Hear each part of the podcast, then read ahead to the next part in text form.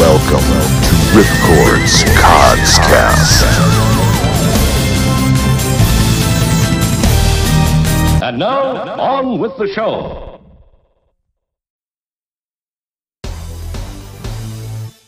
Hey there, kiddos. This is Papa Bear Ripcord reporting for duty.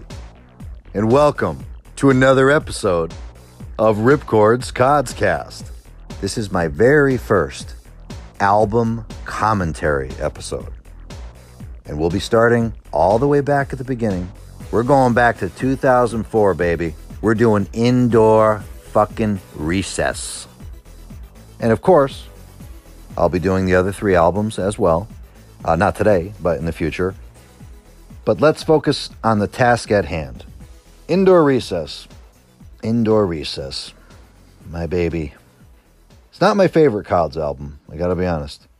I like it a lot, but it's not my favorite. In fact, I like, uh, it's probably my least favorite album, aside from TPCM 2, but I don't really consider that because that wasn't a full length. Be, talking the, the the three big ones Indoor Recess, Pop Culture Massacre, and Operation Satan. Indoor Recess would probably be my least favorite, but it's the most special to me because it was the first. What I'm going to be doing is I'm going to be listening to each one of these songs. We're going to listen to them together, and I'm going to share some memories, some stories, whatever comes to mind. I don't have anything planned, and uh, and I will explain some of these lyrics, and we'll have a good time. So before we do that, though, let me just give you a little bit of a, a brief backstory to the album. Uh, I think I talked about this with John. Uh, if you've been following along with these episodes, you've heard some of this, so I'm not going to go too much more in detail again. We, at, well, at this point, I should start by saying it was me, Dan Raphael, and John Beeler. It was a three piece band. Those are the only three guys that ended up on Indoor Recess. We didn't have a drummer, we didn't have a bass player. We did a lot of programming. Dan did most of the programming. I did a couple of the songs myself. Dan also played guitar. John played guitar. I did vocals. We were uh, we were very motivated. We had a lot of dreams. We thought we were going to really blow up. we were young and and thought that you know we were going to be the next big thing. Maybe not the next big thing, but a big thing within the, the metal world, I guess you could say. We never we never really thought we'd be fucking um, you know number one billboard charts here, but we, we thought we were going to be doing this for a living. But with that said, um, before we recorded this, we had kind of got to a point where we decided to call it quits for whatever reason. I don't remember, but we just decided that maybe it was time to go on with our lives, that this wasn't working out. That bothered me a lot because I hate wasted efforts, I hate wasted time. So we had spent years writing songs and playing some shows and all this stuff, and I just felt like we never even put out a CD, not a not a real full length CD. We put out demos and stuff, you know, some of which I've showed you, but nothing. I wanted a real CD, the whole fucking package, you know, just just even if we weren't going to do anything with it, I just wanted to have it for my own peace of mind to know that I had something physical to hold in my hand from all the time we spent doing this. So I decided to make an album, and I didn't know if Dan and John would be on board. I was ready to get a whole crew of people to help me do this, but luckily they both wanted to do it. So we went into the studio with the intention of just making a fucking CD and calling it a day. I know that sounds stupid, but that's just where we were. Along the way, while we were recording, if I remember this correctly, I could be wrong, but I think it was while we were recording, we really kind of uh, decided that this was a good thing that we had going and we should probably give it another stab. So we pressed a bunch of CDs and we carried on. But it was kind of an odd way to start an album. We decided to go to a studio called Slaughterhouse, and the engineer there is Mark Allen Miller. And Mark has continued to work with me on every single CODS release, and I still work with him. He did, he recorded the Plutus Huber stuff. Uh, that's how good this guy is, and that's how much I respect him and love the guy. Mark is a hired gun. He's a guy. He gets paid to produce, to record, to engineer, whatever you want to call it. But he really puts his heart and soul into everything he does. And uh, I've always considered him a part of the band. Circus of Dead Squirrels would not sound anything like it does without this guy. And there's some other demos and stuff that I could show you that are so fucking bad Just trust me, Mark brought out the magic of CODs. He knew what we were going for and he knew exactly how to get it. And especially with the vocals. Mark, I've recorded vocals with other people. Nobody understands me like Mark does. So it's been an honor to work with him. It's a good memory to think about first meeting him.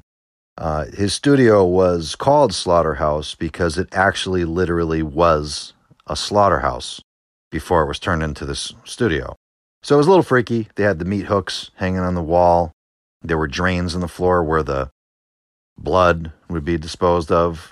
Pretty fucking gross. And especially knowing where I stand with animal rights and everything. Uh, at the time, I wasn't so big into it, but thinking back, it's kind of ironic that that was our our very first album that became such a focal point for the band later.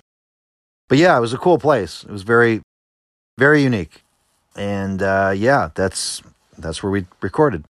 I was working third shift at the time at a hotel, so um, when I think of indoor Indoresis, the very first thing I think of is being fucking exhausted. Basically, we'd go there, we'd probably get there about 10, 11 in the morning, and we'd work all day long till about 7, 8 o'clock. It would be about an hour, hour and a half, maybe drive home, probably about an hour actually. And uh, by the time I got home, I really didn't have any time to sleep. So I would just eat whatever, get dressed, and go to work for 11. Out at 7. Again, didn't really have a whole lot of time to sleep when I got home, and I would just jump back in the car and do it again. And I think we spent about two weeks at the studio. So uh, I have a lot of memories just randomly fucking passing out on the couch that he had there, and uh, these guys waking me up when I had to do something. But I, I, was awake for most of it. I was in a daze, I guess you could say. But uh, yeah, we had a lot of good food. We uh, we thought we were big shots, though. You know, recording your first album, you feel like you're a big fucking celebrity, and you know, of course, Mark records people every day, so I'm sure we were a little bit obnoxious.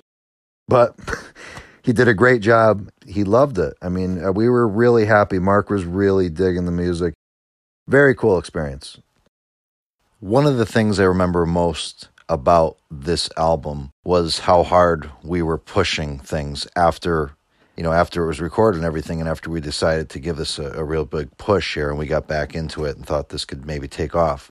We were making press kits and you know a lot of CD demos, th- things like that. You would you were still doing, hoping for a, record contract. You know, nowadays you don't even fucking really bother with that shit because uh, nobody gives a shit. You know, you got to pretty much already be willing to uh, make a shit ton of money on your own, and then some fucking asshole would want to come and swoop in and take everything from you. So everything's kind of DIY now. But back then, there was still the hope of uh, somebody to come in and save you. You know, take you to the next fucking level, whatever the hell that means. But uh, I remember we used to send the CD out to a lot of magazines for review.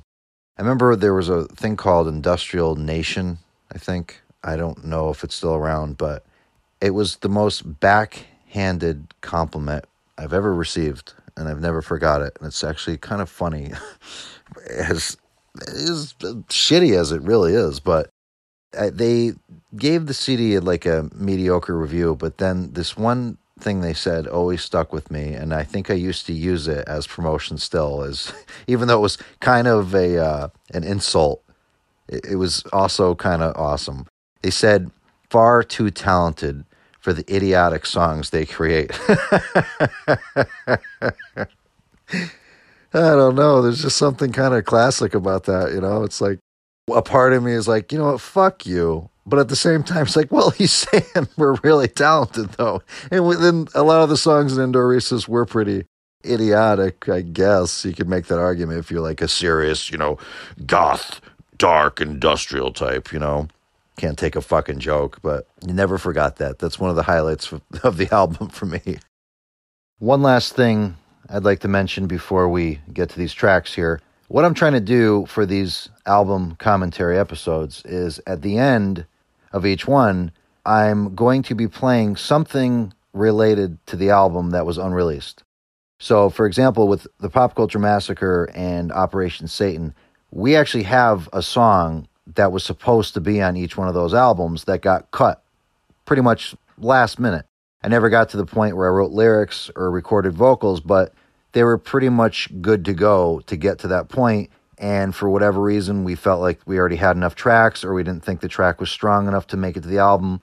On both albums, there was one song that we just decided to fucking cut loose. So I will be playing those songs during those episodes, and I'm sure I can find something for TPCM too. But for Indoor Recess today, uh, we don't have a song that was cut from the album. There were a few that we decided not to use, but we did use them later on either uh, Pop Culture or uh, TPCM2.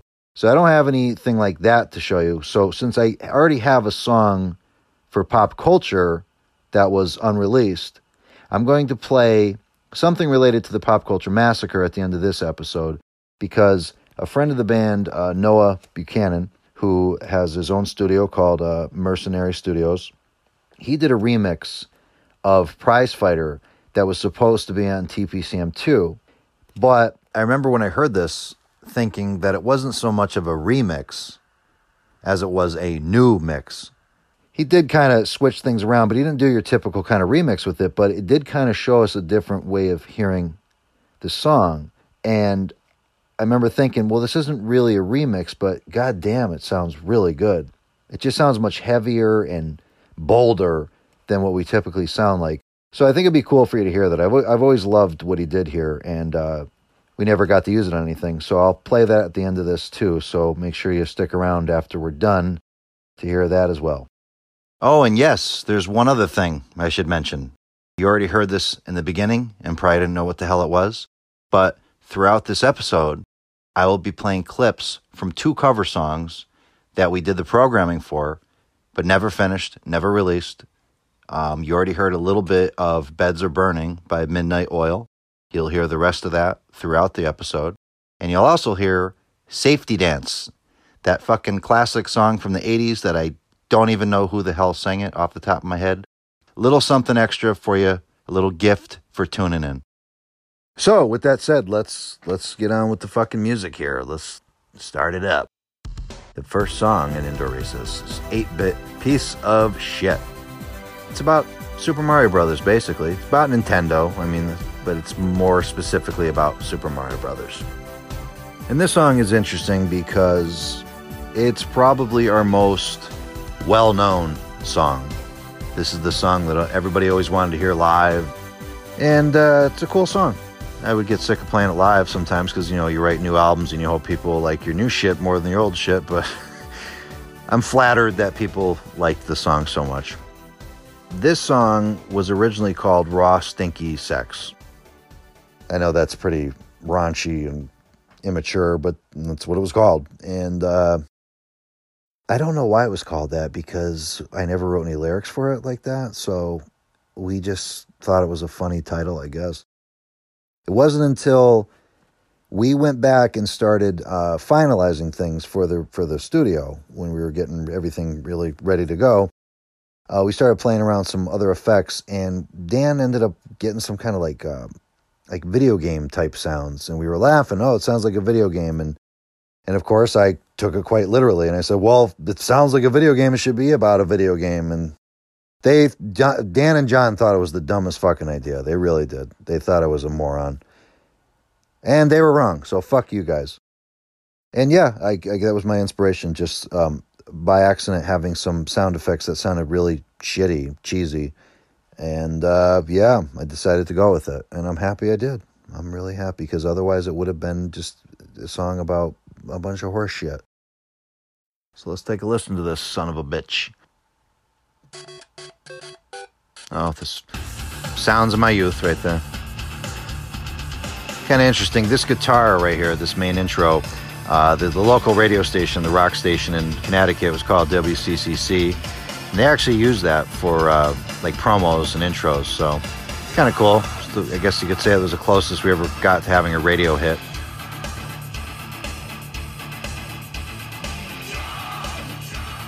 Now I'm just saying yeah here, but I think I was supposed to say jump. That's what the lyrics were, but I guess I just felt like saying yeah.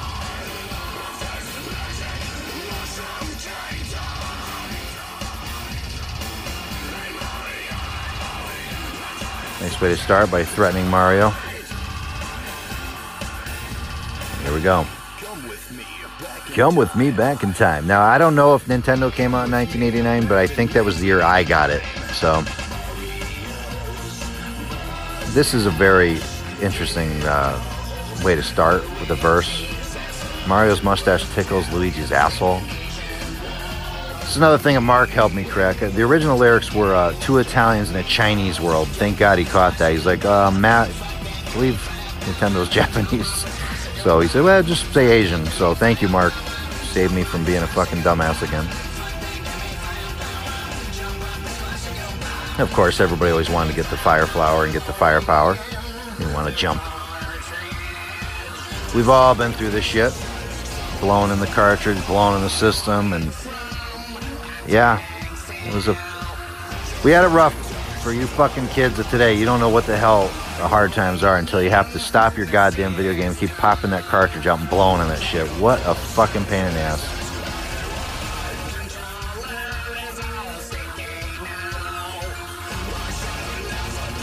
Interestingly enough, I would never put stickers on my controllers. Even as a kid, I was a freak about the condition of things. I wouldn't do that, but know a lot of people that did.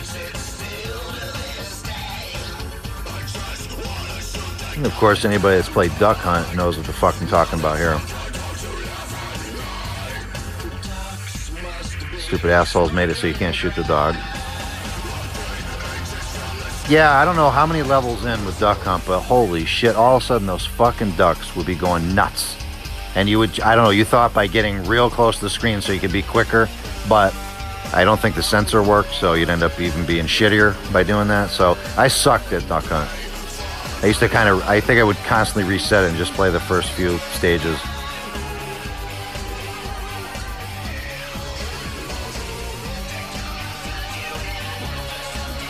one of the uh, band members Jay J Lo he always thought he was saying you're going to find you in a fortress of death, but it's actually a pipe smushed up dead.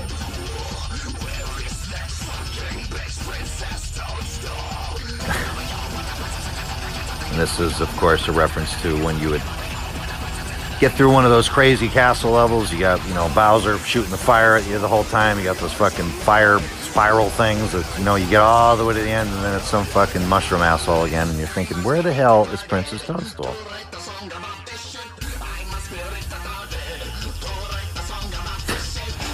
moment of clarity here. You must be retarded for writing a song about this shit. It's just, uh, you know, it's debatable whether that's true or not.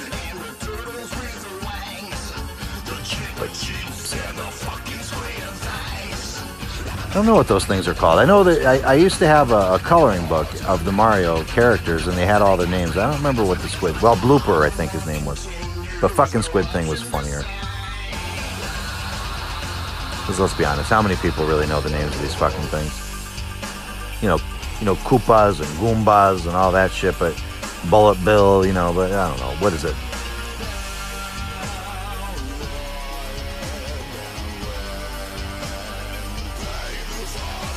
Now, there's a lot of Nintendo samples in the song, but uh, they always kind of bother me. I don't think they really cut through. Yeah, well, you can hear that one right there, like the Mario uh, getting the mushrooms.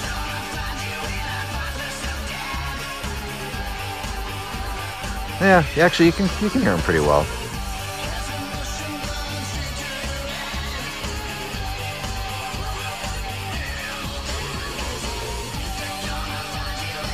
I love the end of this because it kind of reminds me of the old Toilet Duck days. Dan does this really fast upstroke guitar here. It's just pretty crazy to watch him do this, actually. Dan was a an amazing guitarist. He could play really fast and uh, pretty pretty solid. Not the kind of guy that needed to copy and paste a lot of stuff. He would just play it all the way through. So.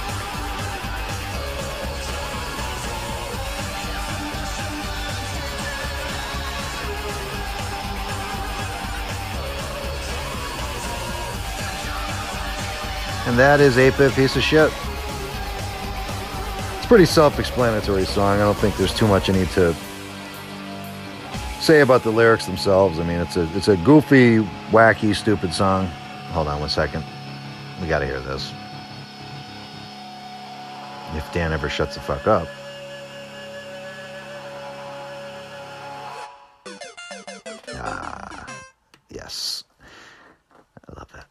So uh, yeah, that was a it was one of our wackier songs. Uh, Cods has always been the kind of band where we kind of go back and forth. There's always some humor. Indoor Recess was different. We had some serious songs and we had some really wacky songs. From then on, I think we tried to do more of a blend of the two. But on this album, it was it was very uh, distinct. They were very separate things. There's um, a couple of the songs like this that are just silly and stupid and funny, uh, and this was definitely one of them. So you know, really good song, um, I think, for us. It's a blast playing that live. It's the very first song on our very first album, so it's kind of funny that that's the one that people kind of remember us for.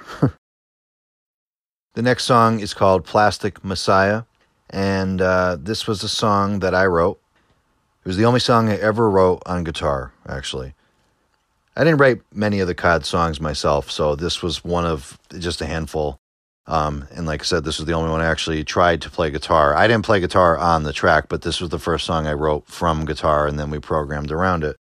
And that was kind of the, the way we did a lot of songs. Sometimes it started with a guitar riff, like Utopia Burning, for example. Dan did the whole song just playing guitar, and then he programmed around it. But typically, we would do the keyboard uh, programming first, and then we'd throw guitars on top of it. So this song, um, this is, I guess you could say, a little bit more of a serious song, but it's it's very basic, it's very simple. It's a kind of a fuck you type of song. But we're gonna listen to it anyway. Ready? Here we go. This is another song that Mark did a lot of cool stuff on. Uh, didn't really sound this good when we came in with it.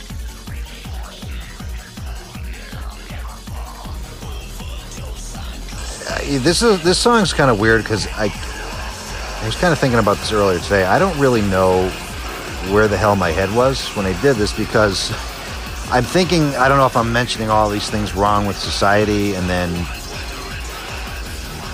somehow I don't give a shit what you think about me. I, I don't really make the connection now, but um,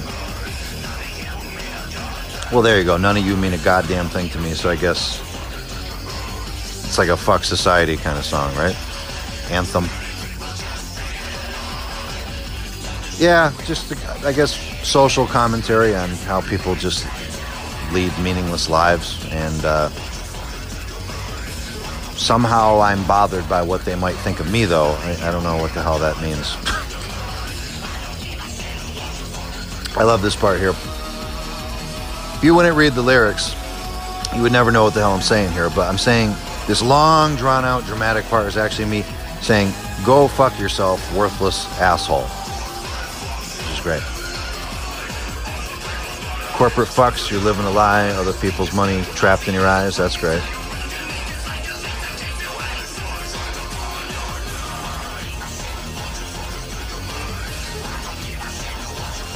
Yeah, it's very uh, straightforward. I don't give a shit what you fucking think of me.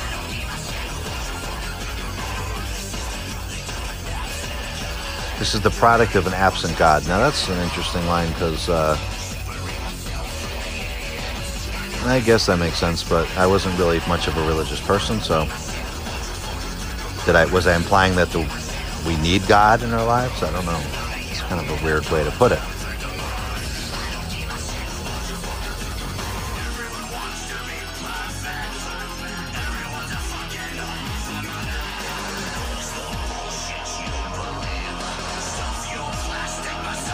I love that. Stuff your, this is the name of the song, but Stuff Your Plastic Messiah Under a Murdered Tree, which is a reference to Christmas. Isn't that lovely? Just ruining everything you love. But it's supposed to be, you know, how fake we all are. And that's a sample from The Burbs, my favorite movie.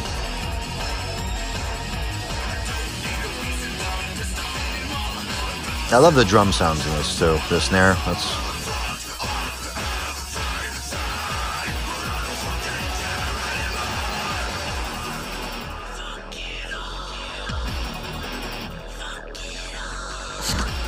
It's a great song actually.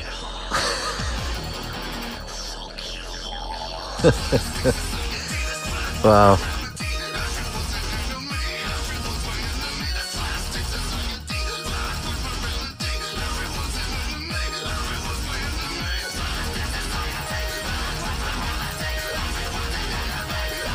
Pretty goddamn intense here.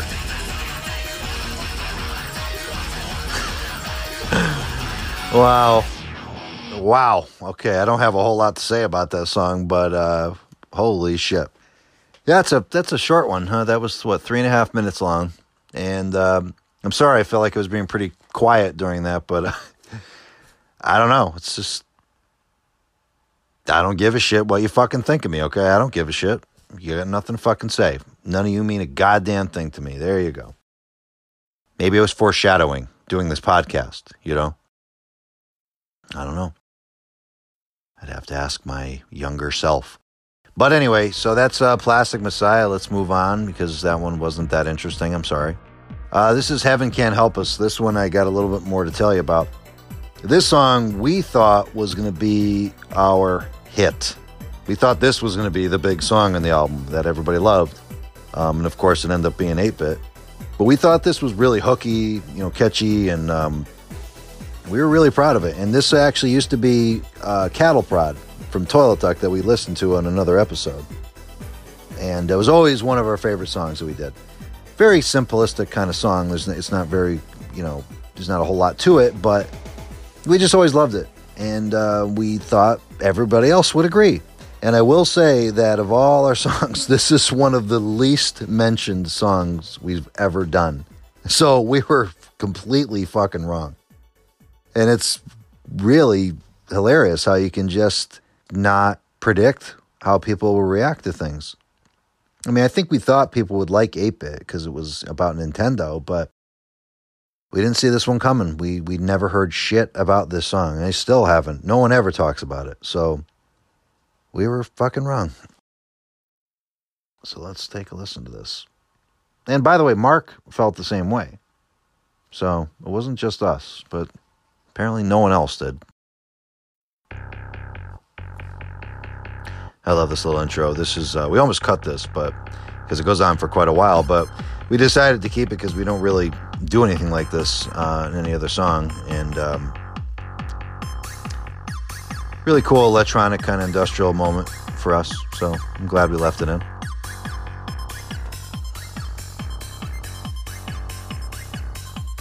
Now I'm a Catholic, so I was raised in a pretty strict Catholic family. Uh, I used to be pretty religious growing up. I actually thought about being a priest at one point. So this is uh, a lot of references made in the song are specific to Roman Catholics. Communion. I don't know if you heard that, but.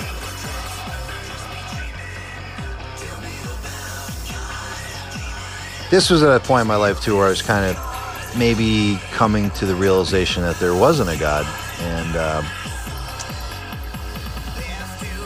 yeah, it was it was me kind of questioning everything, and I guess more of the mindset of how could there be a God with all these horrible things going on in the world? Why would a God make the world this way? Why would a God let these things happen? And um, maybe dreaming of a, of a better place where there was a loving kind of God that we envision here that everybody wants to believe exists, but knowing that there is nothing. Yeah, I just made a reference there about God's for little kids, basically, you know, it's kind of like Santa Claus.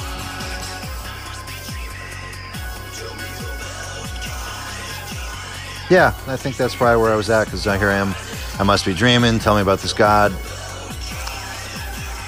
Dreams murdered my soul. I don't know what that means, but that's just fucking stupid.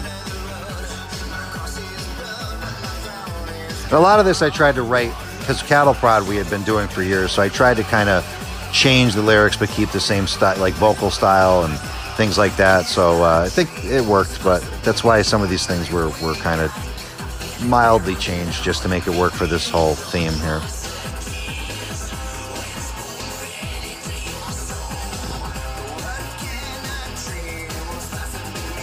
this part's kind of cool too because this was the first time I really tried to sing. Um, up until this point, I was doing a lot of the uh, growly kind of vocals and yelling and things like that. And uh, I took a crack at singing, and I was very rough still, but uh, you know, I did better than I thought I would because I didn't consider myself a singer. This samples from uh, Amityville Horror, and here comes Dan's epic solo.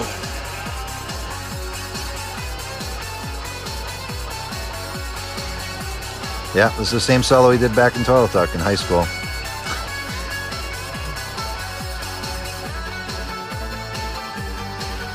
I've always loved this. This this actually is making me feel really good right now. This takes me back to a, a really good place in my life. I Had a lot of hope at this point in my life. yeah, see, we just thought this was really hooky. Like, we thought this was. I don't know. I just thought people would really catch on to this, and it never happened.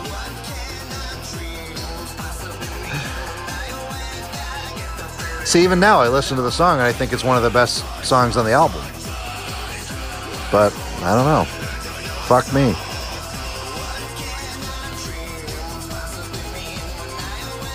Well, this song too was tough to mix this one because the guitar riff was so cool. It was really catchy too. But there's really some awesome programming done in this one. Maybe some of Dan's best programming on this album, I think. And uh, we we had to make a decision if it was going to be a little more guitar heavy or keyboard heavy. And I think we did decide to go a little bit keyboard heavy on this. So I wonder, I don't know. It would be interesting to hear if the guitars were kind of pushed up a bit, if it would change the the sound of the song at all.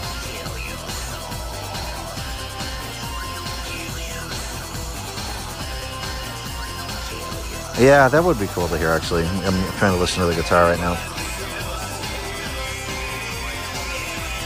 And this goes back to what I was saying in the beginning, you know, believe what you see starvation, rape, children suffering. So, yeah, that's the reality of the world, not this make believe God.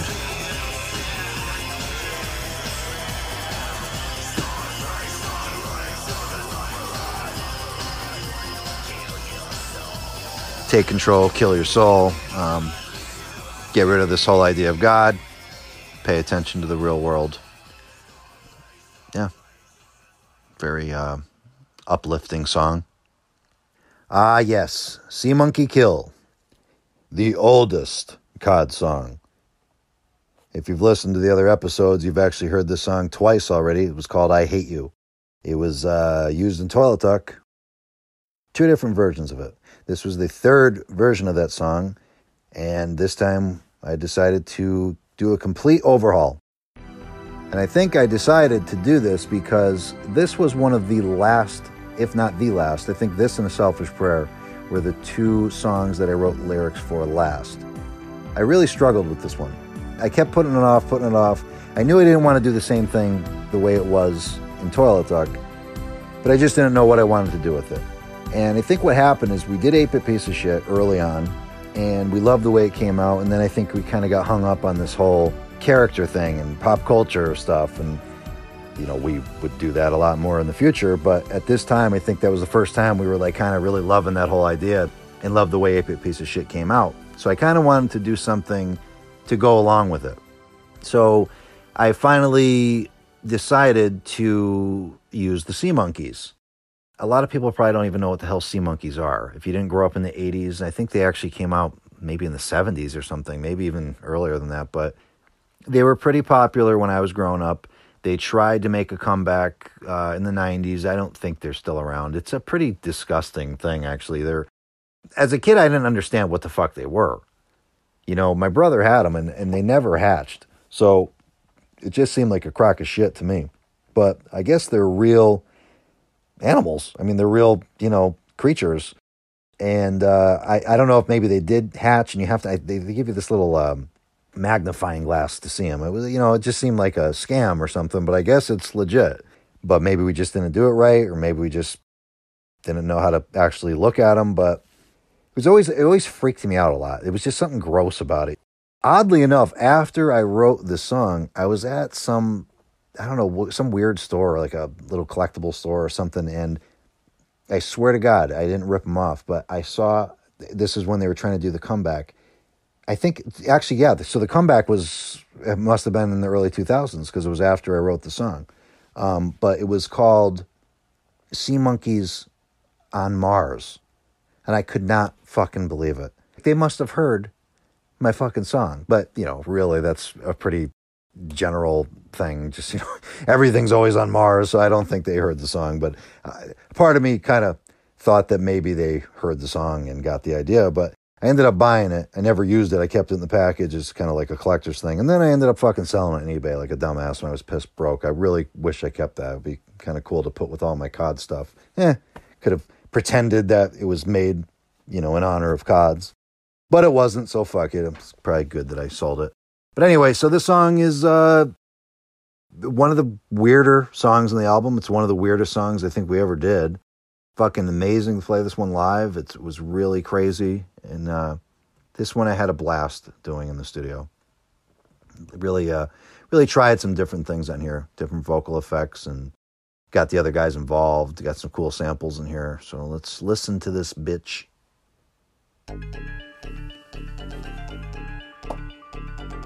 And there it is. There's that I Hate You riff.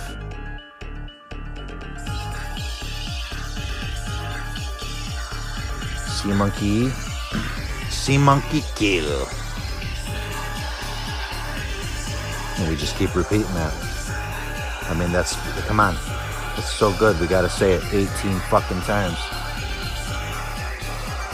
Maybe I just got lazy and didn't want to write anything more, but I don't know. It works. And this, I don't know if people understood this. This is supposed to be like a movie preview guide. So this is actually all just like this B horror movie about sea monkeys from Mars coming to Earth. So it's it's a song about the sea monkeys, but it's about a movie about these killer satanic sea monkeys, if you can understand that. And as I'll say at the end, it's coming out at Christmas time. Like a gremlins type of thing, I guess. This part was so, oh my god, when we used to do this live, I just got the, I didn't have the uh, the effects on my voice like it is now, so it would just be me like yelling more like I usually do. And holy shit, I would ring these screams out. It was so fucking fun to do it. And this "We Love You," "No, It, No, We Hate You," that was uh, consistent through every version of the song. Never changed that. I guess I thought it was just that that fucking brilliant. We love you. No, we hate you. Oh. I love this part with Jack. Little uh, play on Jack be nimble, Jack be quick. Jack is now sea monkey shit. you fuck you up, you fuck your mom. I love this. Nibble, nibble, nibble on the little puppy's flesh. Nibble, nibble, nibble on the kibbles and bits. I used to, I, you know, I didn't really keep doing this so much through the years, but I used to love doing these really fast parts, you know. These little crazy, uh, sporadic uh, vocal patterns like that. Did a lot of that during this album. There's John doing some of the uh, voices there. And it's cool too because I, I actually got to finally use a sample from this weird Halloween uh, effects CD I had forever. It was the weirdest thing, and um, we, we, we finally got to use a sample from that. There, the guy says Bedlam. I remember there's other guy who used to go fighting cats. Oh my god, it was so cheesy. So, in fact, I may pull that out again. I'm gonna use that in Plutus Hubris. I'm gonna find that fucking thing. And this is uh, one of my favorite parts of the song with it. The sea monkeys are so pissed off about this kid that uh, keeps fucking with them in the tank. you little son of a bitch. Monkey troops move. And this, uh, the movie preview guy comes back in here.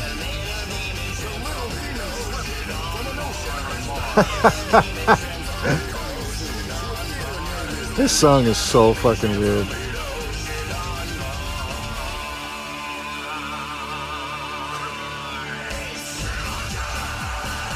Oh my god. Wow, there's a lot of stuff going on here, but you can't really hear Dan doing this little solo thing, and that was another thing he did on every version of uh, of the song. Yeah, you can barely hear it.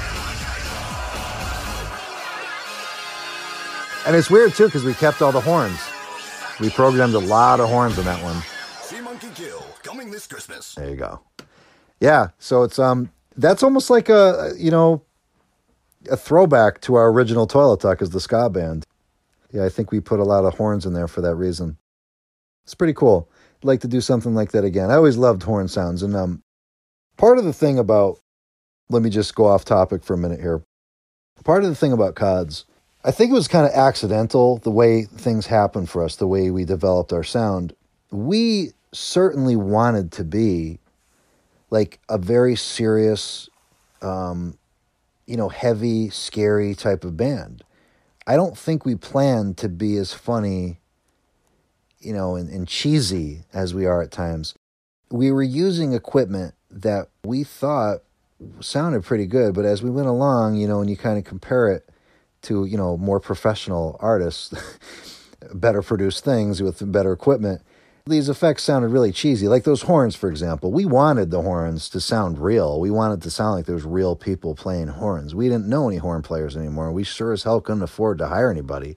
So we programmed a lot of this stuff trying to recreate real sounds, make real scary sounds. You know, we didn't want to sound cheesy at all, but I think once we realized that a lot of the effects at our disposal were very fucking cheeseball types of things, we just ran with it. I think we kind of embraced the whole thing. Hey, let's make it sound cheesy on purpose. I've always loved like 80s pop music, so I kind of appreciated that whole part of it where it was like, well, it's kind of like let's do like industrial music and you know with real heavy guitars and double bass, you know, industrial metal stuff, but let's put some like 1980s like really cheesy type of sounds in here and it will kind of make it a little more playful. So we really embraced that sound and we stopped kind of taking ourselves so seriously and we kind of opened the door to be a little more i guess uh, screwy with the whole thing. And i think it worked so we just said fuck it you know let's have these horns sound fake you know let's have them sound shitty and we're not the only band to do things like that i mean right off the bat i can think about uh, bloodhound gang for example that you know they, they do stuff like that especially that, that one song there um, what's it, the bad touch or something, you know, the you and me baby or nothing ain't nothing but mammals. They use very cheesy horn sounds in that, and it's fucking classic. You know, it's hilarious. Like nobody would ever expect that they really thought that those sounded like real horns, you know. So that's kind of the same thing we were going for. And and personally, I would have liked to have seen us go even further with that. I've always that was always my opinion of it. I think Dan wanted to be more. He wanted to be taken seriously as a musician, and I I don't even know if he really was down for this, but I used to push for this kind of shit all the time. Just just cheese it up, man. Okay, moving along. Let's see what we have next. That would be Bendable Jesus. This song, I could say um, right off the bat, was one of the few songs we've ever done that I felt was better live than it was on the album. I'd say for about 90% of the other songs, I feel exactly the opposite way. I don't know if it's just because it was a lot of fun to play live and I just felt like it was better live. But something, I don't know, I don't know if it was heavier or if it just, I'm not sure what it was, but I, I wasn't the only one that thought that. We all kind of agreed that, wow, this sounds even better when we play it live. And this is the type of band with all this programming and especially with the drums being programmed, it was hard to recreate some of these songs live. It just, a lot of them just never felt the same as they did in the album because we're not your typical band that's in there in the studio, everybody playing their instruments. We had to take what we programmed and then tried to have people recreate it. So sometimes it worked, sometimes it didn't. For some reason, this song, it really came to life when we played it as a live band. So this song uh, was one of our oldest songs when we first got our um, sequencers this song uh, we played when we were called Baby Jesus Abortion, uh, along with Rubber Ducky Fucker. I think uh, those were the only, maybe Utopia Burning, which ended up on Pop Culture Massacre. That was originally supposed to be on Indoor Recess, but it got pushed back and we used it on the second album. Um, I know we played those three songs, and actually, we played a song called Tumor uh, that became Commercial Breakdown on TPCM 2. Those are the only songs that I remember playing when we were that band. And we carried those songs over into this album. Uh, it was originally called Lord of the Maggots, and it was it wasn't quite as humorous originally. It was more of a serious song. It had a lot of the same lyrics, but it was more based on just this psychopathic killer god character. It didn't have this whole action figure Gumby Christ element to it. I rewrote it. I just thought it made it a little more colorful, a little more animated. And I don't know, when I write lyrics, especially these more funny, wacky songs. There's always a point where I feel satisfied with it, and I always try to explain it to people as it becomes colorful. I don't. I, it just in my head, it seems vibrant and colorful, and I will keep redoing them and adding these certain words and phrases and just general themes to the song to kind of liven it up a little bit. And uh, I think that's what I did with this one, and I felt uh, more satisfied with it because it just it seemed it came to life more. And uh, I drew the art for Indoor Recess, and I drew a uh, a Gumby Christ to go along with this. The art sucked. I didn't have any money to hire any kind of professional illustrator like we did down the road. But um, at the time, I was I thought it was pretty good. But I look at it now and it looks like shit. but hey, you know you got to make do with what you got. So let's take a listen to this.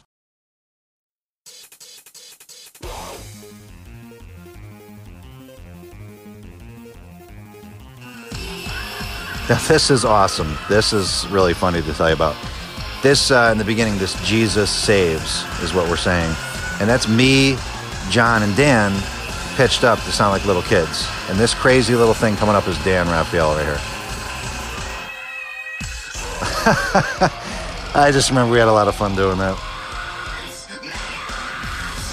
And there you go. I said silence maggots. That is from the original Lord of the Maggots. This whole first verse was from the original song. So I really didn't change much about this for this album, except the fact uh, I think mostly the chorus parts when I talk about the uh, the action figure Christ in detail.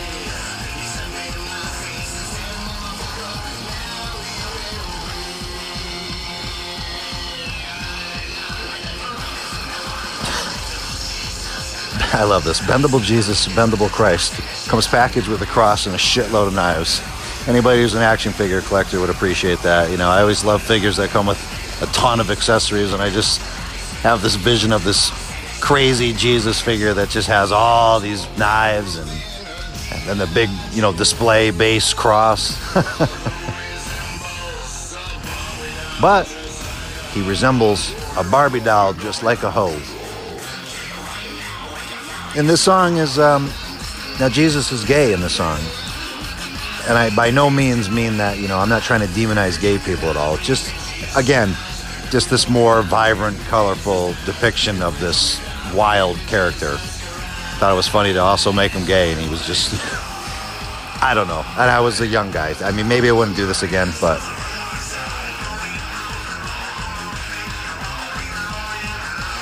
And he's an anal animal, so come on. You know, everybody has their thing.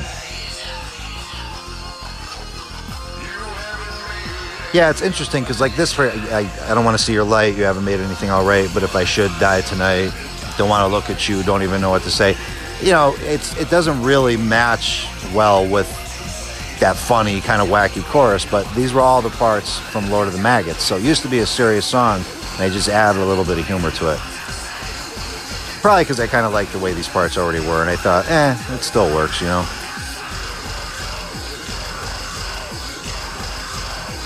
This is another kind of psychotic part here.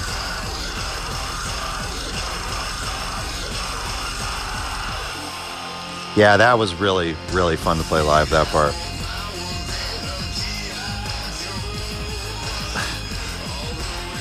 Yeah, it's funny. Like songs like this, I think led to what we ended up doing on Pop Culture Massacre.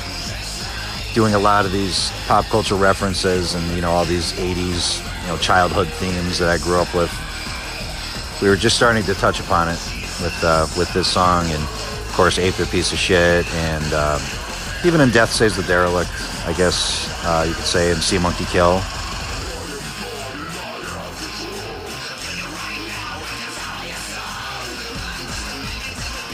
Yeah, I'm just a maggot. I'm just a piece of clay. Yeah, I, wow, there's a lot more of the original lyrics in this than I thought.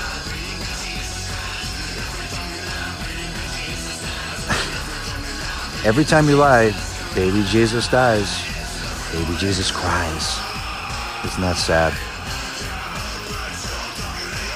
Yeah, bitch, I'm talking to you. Now, I don't know. Am I talking to.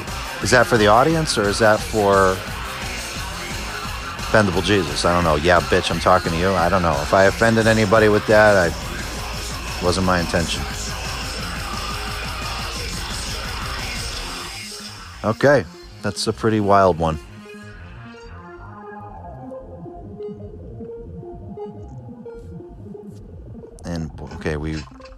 Oh, and this was funny. This was somebody coming into the studio here. Oh, I forgot that this rolls right into force feed, so let's cut that. Okay. And let's move on to force feed. This one is interesting because I would put this with Heaven Can't Help Us as far as what I think are great songs, but I never hear shit about either one of them. Never. I don't think anyone's ever told me they like force feed. So maybe people just don't like this song. I like it. It's uh it's it's a you know, this album is is strange because after this Pop Culture Massacre was very themed based. The whole album really kind of flowed lyrically. Um, and especially since we put in all these these similar types of samples and we had these PSA commercials in between the tracks it all. It was a more of a concept album. And then we did it again with Operation Satan with the whole animal rights thing. And uh, I kind of got into the the mode of doing things that way. I kind of liked getting my head into a place and just developing an entire album based off of that theme. Whereas this one being our first album and not really sure what we're doing yet. And uh, of course, a lot of these songs were written at different times. So some of them are, were very humorous and, and others were quite serious. And this was one of the serious songs. There's really nothing funny about this.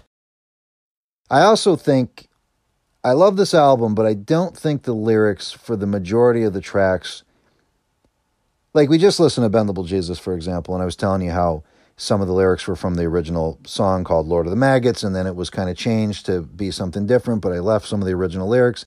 Now, if I was to redo that, I probably would have rewrote the whole thing and based it more on that kind of toy action figure things, you know, and put more lyrics related to that in there. But I guess, you know, you, you, you learn things as you go. I don't really know. It, it's weird. I mean, I'm going to listen to it. I haven't listened to it in a long time, but just kind of thinking about it now, I don't really know what it was about. And I and I don't think listening to it is going to help me much with that. I, I, I know it was partially about taking hallucinogenic drugs. Other than that, uh, we'll have to listen and see if, if more comes to mind. But I, I wrote a lot more of these kind of vague, generic songs that were just based off of, I guess, feelings and moods and and I guess that's cool. You know, that's how a lot of bands write stuff, and and it's interesting because I kind of have difficulty doing that now. That I find myself always trying to pick a topic to sing about when I write a song. It's hard for me to kind of just write a song based off of my emotion or just the way I'm, I'm feeling about something. So I don't know. And, and honestly, I think I'm better doing the topic related songs. Um, I, I think it lets me be a little more creative because I don't think these lyrics are up there with my best work. But I do love the song. I know that, but apparently nobody else does. So let's listen. Let's let's find out why nobody gives a shit about force feed. My poor baby force feed.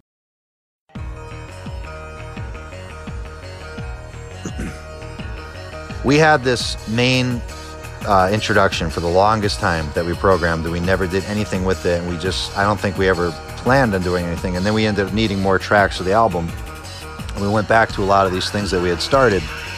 And uh, but they there was like the clean guitar here the and uh, it always reminded me of skinny puppy the process if you've ever heard that album. It's a very dark disturbing album. And um, i really wanted to do more with the song. So we did sit down and we, we wrote a whole song based off of this introduction.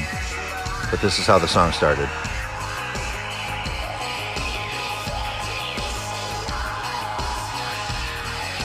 I mean, so far, it just seems like I have a lot of uh, half human, half American mutt. I don't know if this is just a song basically feeling bad about myself. I don't know. Let's see. Yeah, I love that guitar riff right there.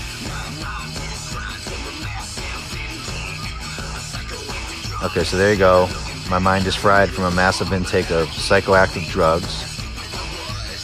Oh, well, I immediately said I can't believe how fucking stupid I was, so I guess I wasn't remembering it fondly. I think this may have been more about me feeling shitty about doing acid and things like that, maybe thinking that I fucked myself up, and I don't know. I'm incapable of feeling love and happiness and all that good shit. Yeah, yeah, this is a kind of a um, a pity party for me, I guess. But I'm I'm very courteous. Nothing personal. I fucking hate you. Well, at least I apologize for it, right? Yeah, this is a great song. I don't know why people don't. I mean, maybe, maybe they do like it and just don't feel like they need to tell me about it. But other tracks, they've been pretty vocal about letting me know they like it.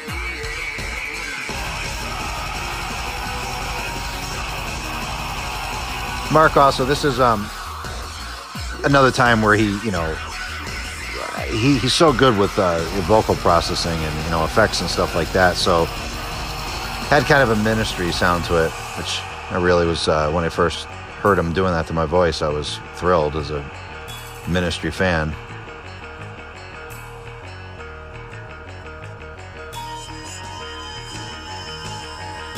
Wash this watercolor portrait of me. It's somewhat creative, right?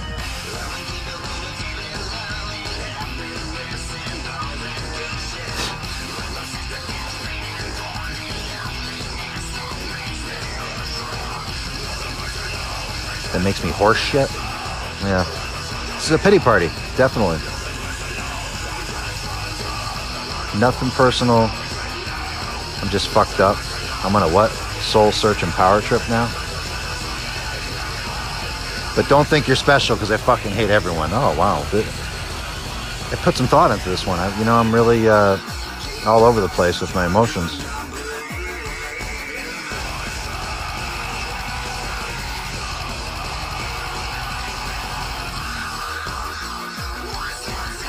What's left after going insane? Nothing.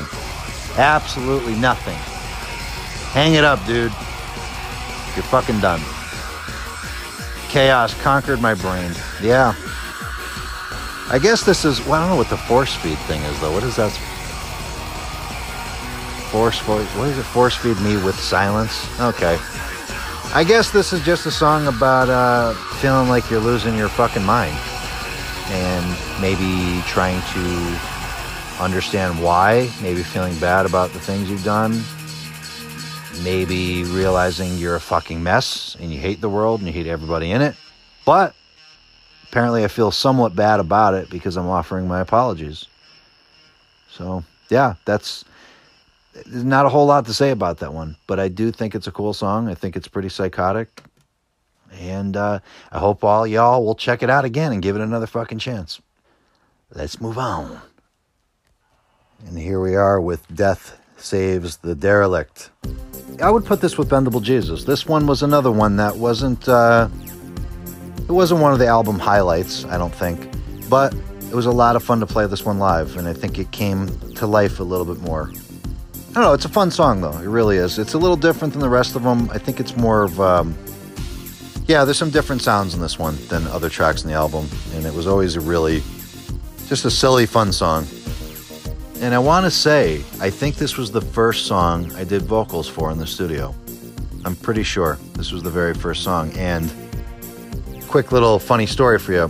Uh, we were in the studio for a while, you know, uh, laying down all the tracks, recording the guitar with Mark. Mark never heard us before, obviously. This is the first time he met us. He had no idea what my vocals would sound like. And we were an industrial band, and he has worked with a lot of industrial artists. And he was one himself, so he's very familiar with the with the scene, with the genre. And um, when I first started doing vocals for this, I remember him saying to me, "Wow, I'm, I'm actually pleasantly surprised. You're not doing what I thought you would do. You know, you're not doing the typical industrial vocals. Um, you know, you're you're doing a lot of different kind of stuff that you don't really hear in this type of music." And I and I was pretty uh, was pretty happy to hear that. And I wanted to put a lot more distortion on my voice, like most industrial bands do. Not to the point that they do, but I certainly was pushing for more. And there is a lot of effects on my voice in this album. It's a lot dirtier than the other stuff we did. But he actually kind of pushed me to back off from that a little bit. I wasn't completely confident in my abilities yet. And I think I was using some of these effects to kind of cover myself up a little bit. And he kept trying to convince me that I didn't really need all that stuff, you know, like just let it kind of be a little cleaner sounding. And I remember kind of going back and forth with him. And we kind of met halfway. He did put quite a bit of effects on my voice, but there was a lot of times where I asked him to do more and he kind of suggested and, and convinced me to to back down with it a little bit. And I'm very happy for that. And he pushed me much more in the other albums and it got a lot cleaner. And, you know, I think it works well for the album. But there are definitely some parts that um, I think I probably could have even backed off a little more. But yeah, that was another thing that Mark brought to the table and uh, opened me up and uh, showed me, you know, how, how much better we could be without hiding behind all this shit. So let's listen to Death Saves the Derelict.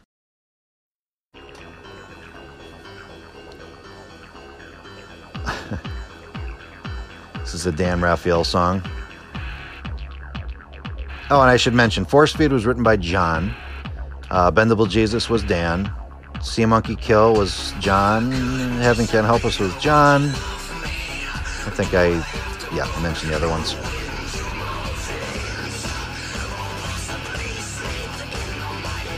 This is a reference to uh, the first reference to Disney, The Lion King, right there. But if I disappeared, would you love me? Or do I have to pump heroin through my veins? It's, you know, basically people only give a shit about you when you're dead, fucked up, or whatever. You know, the world doesn't really seem to pay much attention to you otherwise. In my view, during this song at least.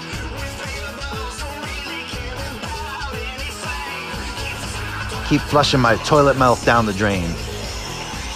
Keep order by labeling me insane. yeah. Puberty is the process of perversion, the deep, dark secrets of our childhood revealed.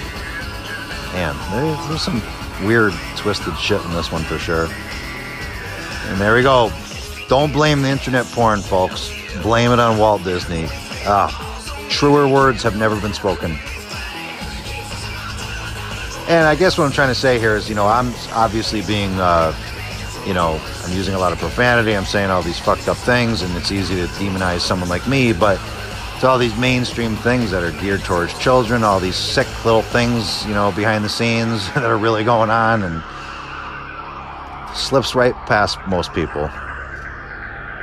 They kind of just pay attention to the obvious villains, you know. I love this. This is a reference to when I used to take my Flintstone kids vitamins as a kid. I wasn't cuckoo for Cocoa Puffs, by the way. I, I liked uh, Cocoa uh, Rice Krispies. It just worked for the song. Now I'm a piece of shit smoking cigarettes and losing my fucking hair. I, you know, nobody could ever blame, uh, accuse me of being a narcissist or being uh, overly confident. I'm pretty, uh, pretty brutal to myself throughout this entire existence of the band. Actually, there's other, there's other songs where I talk some serious shit about myself. This is a reference to the Little Mermaid. Anybody who doesn't know the uh, the art for the uh, the VHS tape you can check it out online. Um, had a big cock, like sandcastle type thing in the background, which is lovely. And that again goes to the whole uh, idea behind the song of hating people like me that are blatantly obvious uh, and being offensive. Yet you don't see the real shit going on. You don't see it. You never will. All right. And there's death saves the derelict. And let me just let me let me explain that title a little bit too. I kind of I kind of already have, but let me just make it a little clearer. Um, that's supposed to mean uh, in the beginning of the song when I mentioned, you know, if I if I disappeared, would you love me, or do I have to pump heroin through my veins? A lot of times, these people, celebrities, you know, uh, politicians, all these types of people, especially people, you know, throughout history that we didn't experience in our own lifetime, you find out there was some real dark shit they were doing. They were actually sometimes pretty awful people. But as soon as someone dies, they're just, you know, everybody loves them and everyone's sad. You know, we've seen that with a lot of people. So when you die, I guess all is forgiven as long as you've done something with yourself. You know, everybody motherfucks people left and right when they're alive, and then the second they die, they're crying their ass off. Oh, he was a good guy. I miss him. You know, that kind of thing. So that's what the title means. And now we have what I consider to be the most meaningful song on the album, and it's a selfish prayer. This song is very different than the rest of the songs. It means a lot to me. It's a very personal song to me. It's actually about my dog, the dog that we had uh, growing up in my family. Her name was Roxy. She was a beagle. And uh, we got her when I was about, I want to say I was probably about six years old. And I was scared of dogs because we had a dog before her. Um, I don't remember him that well. His name was Max, and there was nothing wrong with him, but he was just, you know, he wasn't the most friendly dog to kids or anything. So I was a little bit scared of him. So when we got Roxy, I was a little bit intimidated, and she really, I fell in love with the dog, and um, she became my best friend. And I loved her more than anything growing up. It's hard to say it now, but uh, well, you know, I'll save it for the song when with some of the, some of these lyrics are, are touch upon uh, specific moments I had with her, um, and and obviously it's about her passing. I love that organ sound there. Th- this is one of Dan's best songs he ever wrote. In fact, he, if I remember correctly, he didn't want to even let me use this for CODs because he didn't think it fit in with everything. And I think he was kind of building his own collection of songs. I don't know if he planned on doing his own album or something. I had to beg him to do this because I don't know, I felt a connection to it and I thought it was beautifully written. And I felt something in my heart that I could write something meaningful to this. So I'm really glad he changed his mind on that. And maybe it doesn't fit in with the rest of the songs, but it's one of my favorites on the whole album, so definitely has its place.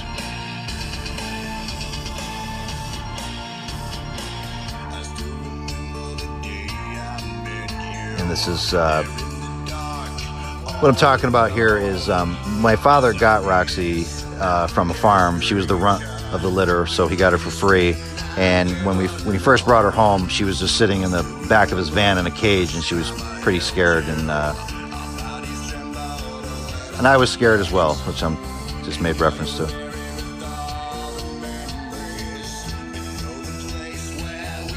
And she's buried uh, in the place where we would sit. That's in our backyard. She had her little area, and uh, she still has her little uh, gravestone there. And that's where I used to go down there when she was on her chain down there, and I'd sit with her. Pretty sad now to go back down there.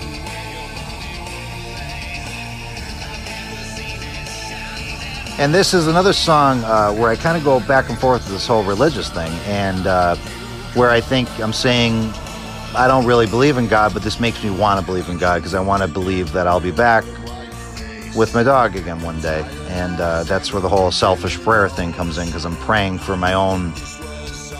I'm hoping there's a God in heaven for my own personal desires, basically, you know.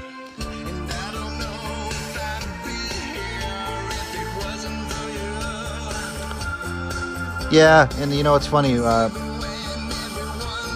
I had Roxy when I was growing up as a teenager and everything. You know, in the hardest years of our life, I guess you could say it's very awkward period of our life where we're trying to fit in with everything. And you know, a lot of times you just feel alone, and uh, and people people judge you, and friends betray you, and you know, your dog's always there for you.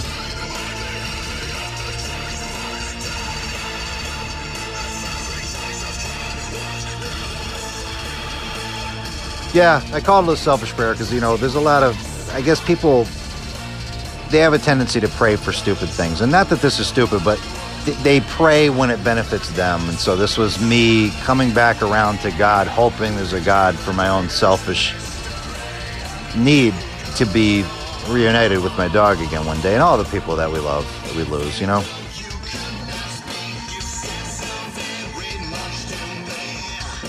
And of course, uh, this is the giveaway that it's an animal, even though you could not speak. Oh, actually, Dave, our manager there from the Angry Chair, thought this was about my sister, and he thought she was deaf or something. I remember, which is, you know. I'll give him some credit though. I mean, that makes sense too, because he was obviously looking into the lyrics pretty, uh, pretty seriously.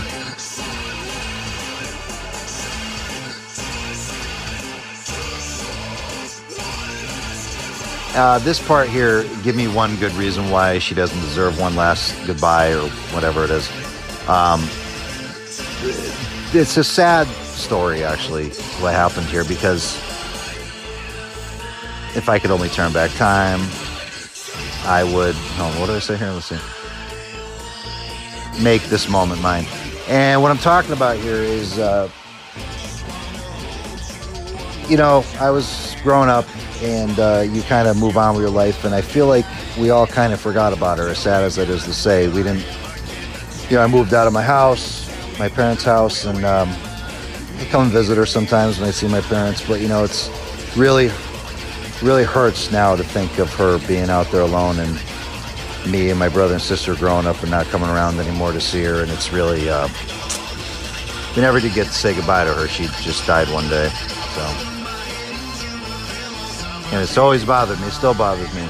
I feel like a real asshole for that. I wish I had came around more often for her. This part in particular is, is really gets me. I don't know.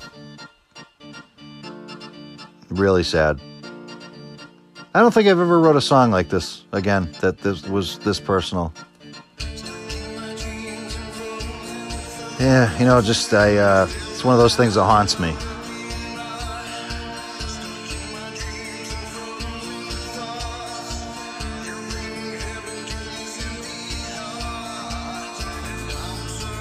I'm sorry I wasn't there. Like you were always there for me.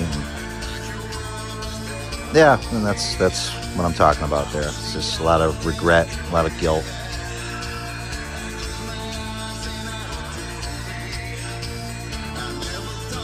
And this could be applied to anybody. I mean, it doesn't have to be your dog. It doesn't have to be your pet. It could be a you know family member, a friend. Uh, you never know when we're going to see somebody for the last time. So you should always try to treat it like it's your last time every time you spend a moment with someone. Something we could all work on. It's making me think a lot about people today, actually. yeah, that's, I gotta take my own advice. Yeah, another one of those songs I'm kind of angry at God. You know, you bring us love, then you take it away. You bring us love, then you tear it away. And then I get really morbid at the end of this. Pray for my death. and I would like to think it's, uh, you know, metaphorically speaking, that I feel like I don't really deserve to, live my life, keep going on when I treated something, somebody, a, a living creature that I loved, like she didn't really matter in the end. And it's it is something that's it still bothers me. I'm thinking about it now, and I'm kind of getting upset about it.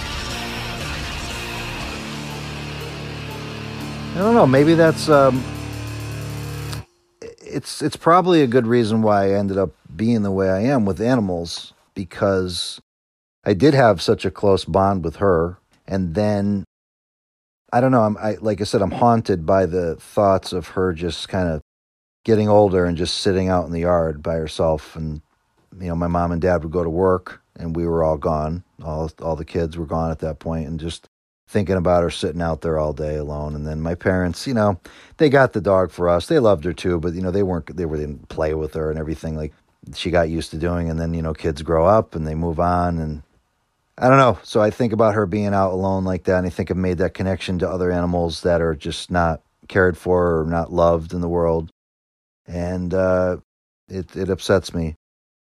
And we had uh we had actually two rabbits too. This is a really hard story to tell but um, we, me and my sister were very young, and my father got us rabbits, you know, to teach us how to take care of an animal, how to, you know, how to love an animal, how to be responsible, and uh, we were supposed to feed them. And it was very hot and uh, we never really had a system in place of who was doing what, and neither one of us ended up feeding them for a few days.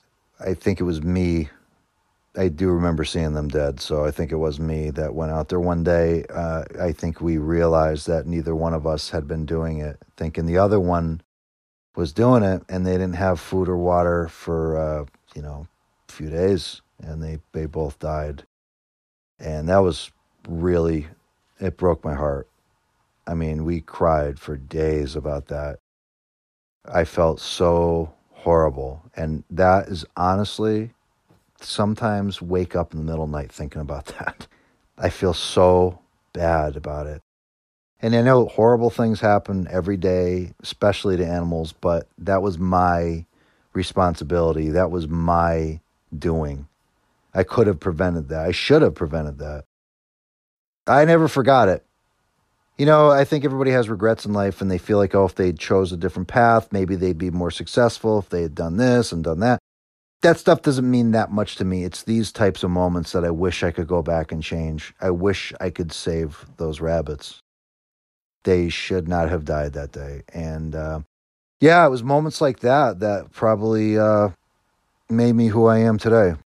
As bad as those things were, it made me have a real respect and love and concern for the well being of animals. It's a very, very special song to me, and uh, I hope I hope some of you can connect to that. I know some of you are probably thinking, uh, "Oh, this fucking pussy."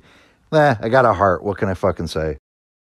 I'm not always so angry. Sometimes there's really two modes to me. I'm usually pretty sad or pretty mad. I can be happy occasionally, but you just saw the other side of me. You see, I think we've heard a lot of anger throughout this podcast listening to these songs. So I think it was nice to share that side of me with you. And let's move on. We're going to get fucked up again here. These last two songs um, are actually kind of one song. Uh, an open door is an introduction to Rubber Ducky Fucker. An open door is just an instrumental track, but it's loaded with samples. And the samples are from two of my most favorite movies and that would be What About Bob with Bill Murray and Richard Dreyfuss. If you haven't seen that, it's completely underrated. It's one of the funniest movies I've ever seen. Uh, it was actually directed by Frank Oz. For those of you who don't know, that's Cookie Monster and many other Muppets. Classic movie, and it's very relevant right now with everything going on with people, uh, you know, afraid to touch anything. And Bob Wiley was ahead of everybody on that one. Doesn't look so nuts now, of course. And uh, the other movie was The Burbs, and that was also sampled in Plastic Messiah. Uh, the main, I Want to Kill Everyone, Satan is Good, that's from The Burbs. If you haven't seen that, it's unbelievable. And that was by uh, Joe Dante, who did Gremlins and Small Soldiers and a bunch of other movies. So, uh, another underrated movie. Really funny. Check those out if you haven't seen them. And uh, that leads me to um, well, let's let's leave it there. Let's listen to an open door and uh, see if I have anything else to say to you about it while we listen.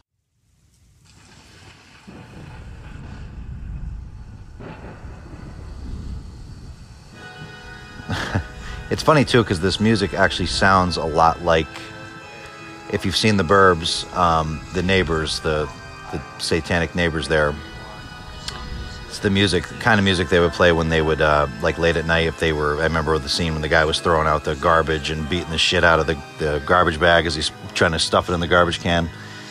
So this this organ really has that kind of feel to it, anyway. And this is one of the funniest scenes in the movie. something about uh, Ray uh, having his balls in his wife's purse and If you haven't seen the movie, you don't know what the hell I'm talking about, but if you've seen it, you know how great it is.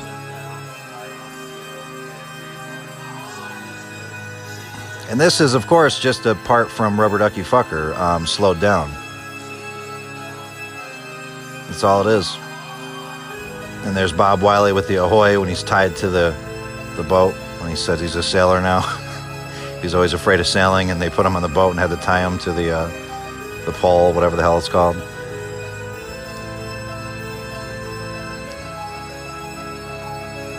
And I say this is pretty appropriate for what's coming.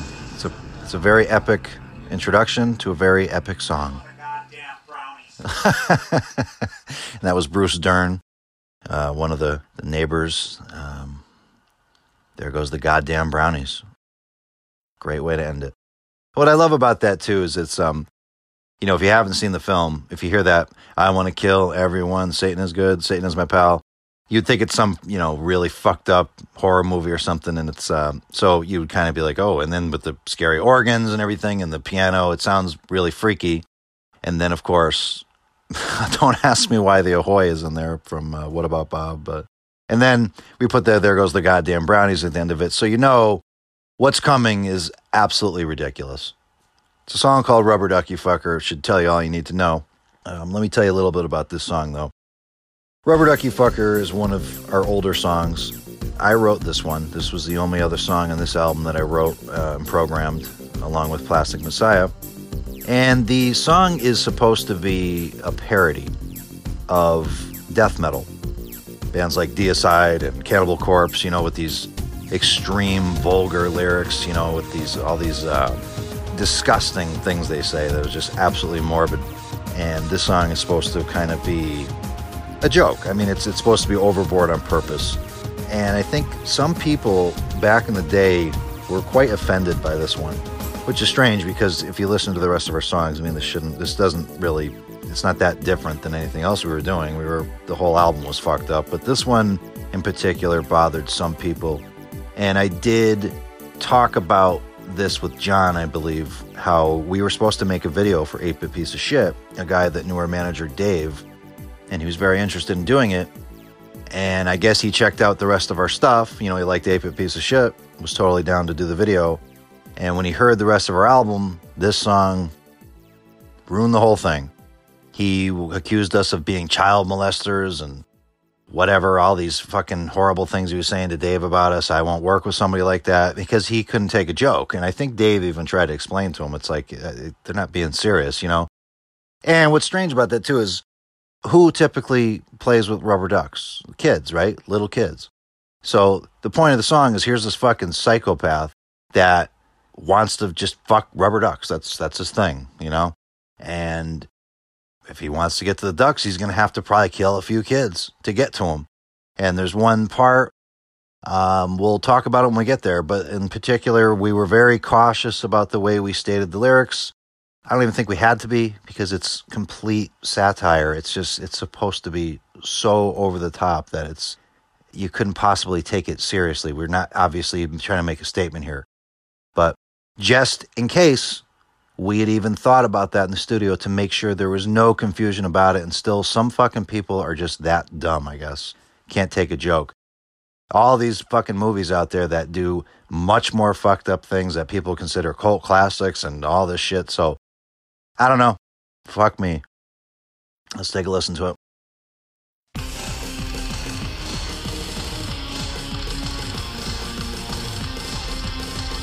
The song you can kind of tell that I programmed it because Dan was a much better uh, drum programmer than me. I just I I either did very basic beats or just insane beats that were just didn't really even make sense. I wasn't any kind of drummer, so I'm sure anybody that technically understands drums is probably having a fit to listen to some of these songs.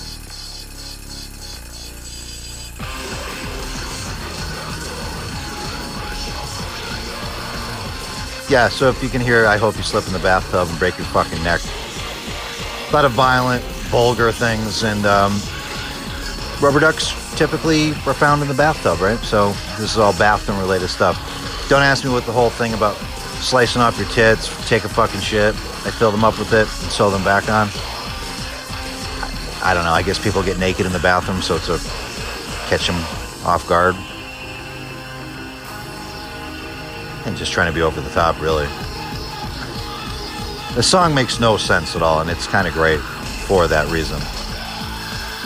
And this right here, this is exactly, if you don't understand the joke of it, kill you, fuck you, hate you, blah, blah, blah. So that tells you everything. All these songs are always, I'm to kill you, I'm to fuck you, I hate you, and blah, blah, blah, blah, blah.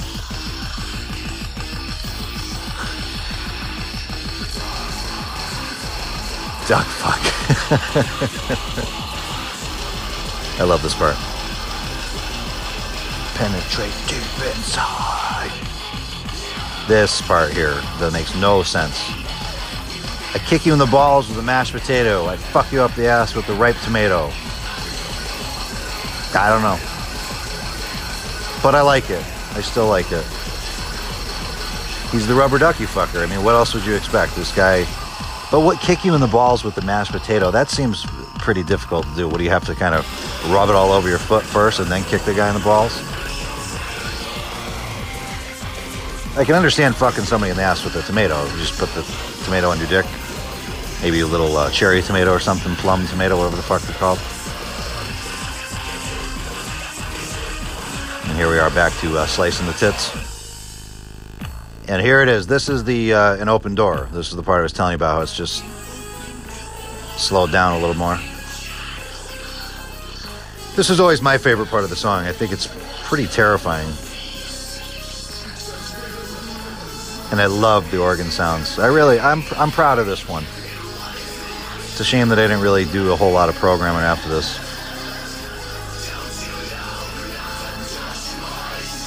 See, so here's a baby that's, this is the rubber ducky fucker. This guy is the king of rubber ducks. He, he owns them and finds this kid playing with his duck and he's saying, What the fuck are you doing? And then he is so mad at the kid, I guess he's about to kill the baby to get this rubber duck because that's all he fucking gives a shit about.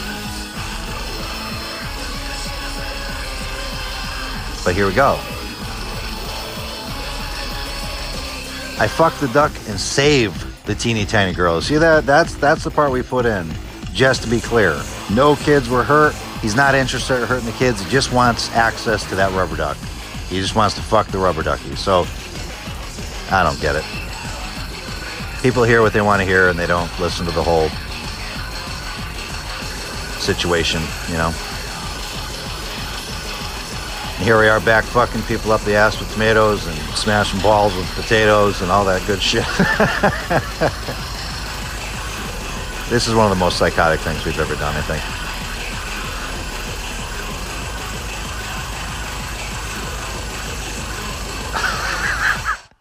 wow. That is uh, a crazy song. What's cool about that song too is it's uh, it's one of the more psychotic songs we've ever done. Uh, period, especially you know on that album. But it also has kind of a punk feel to it, you know, especially in those chorus parts. Very cool song. And that, my friends, concludes Indoor Recess. And as I told you in the beginning of the episode, I'm going to end this by playing a different mix of Prize Fighter.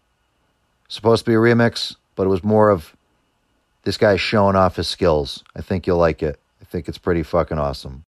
Thanks for listening, and I'll be back shortly with the Pop Culture Massacre. Take care, be safe, and wash your goddamn hands. We'll see you next time. Stay alive.